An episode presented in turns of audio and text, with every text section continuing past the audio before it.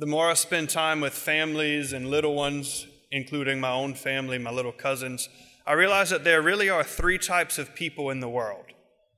The first type, which are the rule followers, they're the second type, which are the rule breakers, and then there's a third type, which these are the dangerous ones.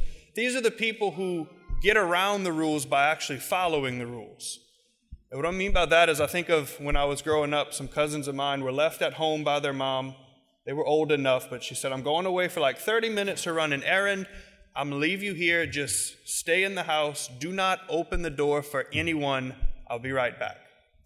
So she's driving down the road, coming back home. She sees him throwing the ball out in the yard and she gets angry. She said, I told them to stay inside. She drives up. She's going to uh, go in the back door of the house to put the groceries away. And she realizes that the door is still locked. So she's confused. Well, how did they get out? Did they lock themselves out of the house? One of them comes running up behind her. Don't worry, Mom, I'll go around and unlock it. Then he throws himself through the window that they had opened right on side and comes around. And she said, I told you not to open the door. And they said, We didn't. We went through the window. they kept the rule, they followed what she said don't open the door for anybody. But they missed the goal, which was to keep them inside and to say, stay safe. How often do we look at the commandments, we look at the law that Jesus gives us, the prophets, the, everything in the Old Testament, and we say, well, I'm following the rules, and then that's good enough.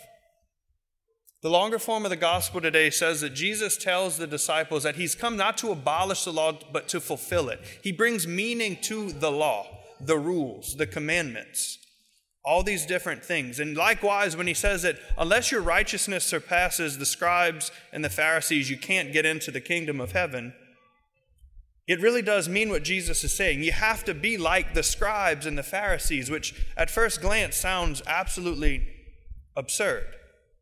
The scribes and the Pharisees, you mean the ones that Jesus condemns every other place in the gospel? The ones that just use the law to their advantage? Exactly. Be like them at base level, but let your righteousness surpass them. Because the scribes and the Pharisees, their end all be all literally is being that third type of person. I'm going to know the law. I'm going to know the commandments. I'm going to know everything there is to know about any of them, and I'm going to follow it to a T. And then that's it, because I'm keeping the rules.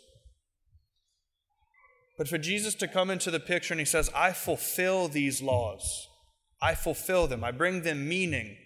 I give them a reason for you to simply, yes, follow them, but to let your hearts be converted. Because if we're simply just keeping the commandments at base level, it defeats the purpose. The law is meant to transform our hearts and to convert us. It's the way to holiness, but only if we focus on what the law allows us to do.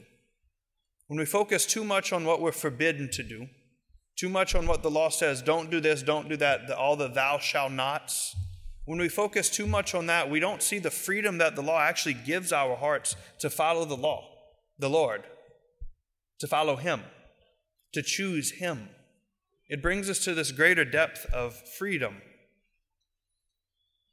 I'm not breaking a seal of any kind, I'm not getting specific, but all too often, every now and then, we'll get somebody in the confessional and Bless me, Father, for I have sinned. It's been however long. You know, Father, I'm a really good person. I haven't killed anybody. Okay, great. Good for you. I'm glad you haven't killed anybody. That makes me feel more comfortable being with you in this room at this time in this place. But let's talk about what you have done. What are your sins? Oh, just, the, you know, the, the normal stuff. Go on, maybe a little bit more. Give me something to work with.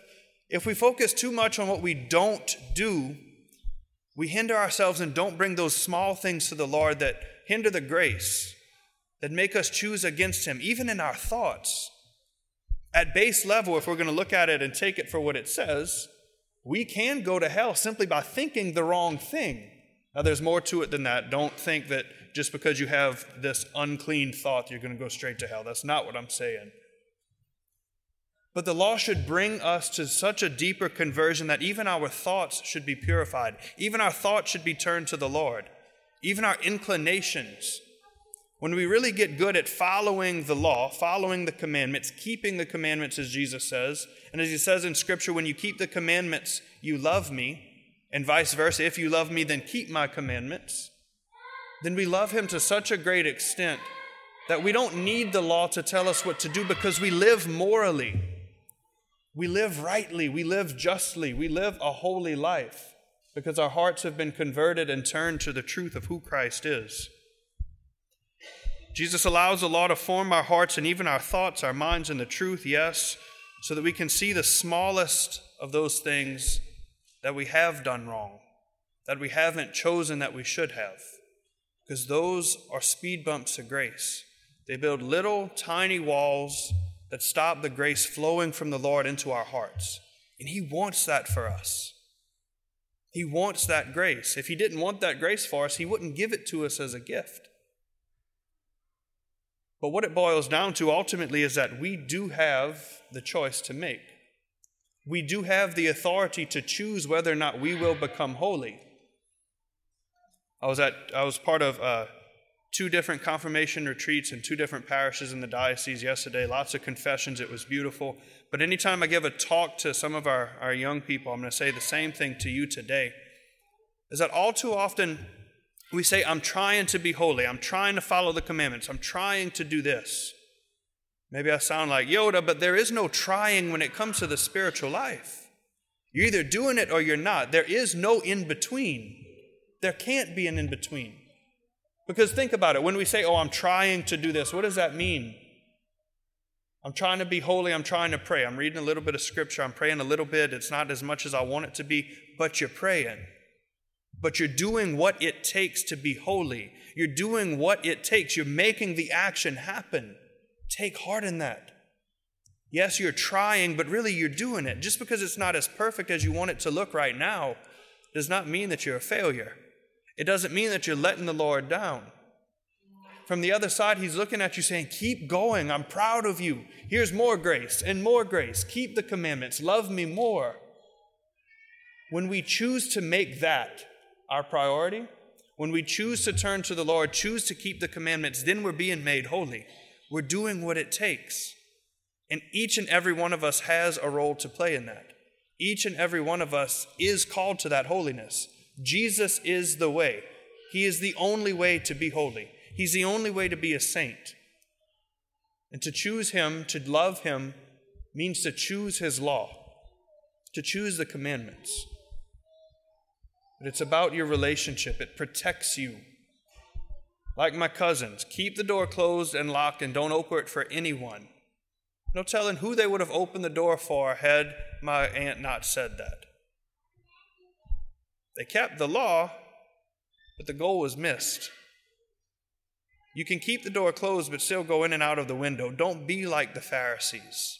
Let your righteousness, your love, your holiness, let your love of the Lord and your relationship with Him far surpass them, because that's what brings you to heaven. The choice is ours to make. We can choose to be holy. We can choose to keep the law. We can choose to let our hearts be fulfilled, be transformed, be converted. We can choose to be like the people who keep the law in order to get around the law. But ultimately, the choice is yours. The choice is mine. Our holiness, our sanctity, our sainthood is in our court. If we would so love the Lord, turn to Him, choose Him, and let our hearts, our minds, even our thoughts be transformed in the truth. You've been listening to the Christ the King at LSU podcast. If you would like to become a golden giver or learn more about what we do, please visit ctklsu.org.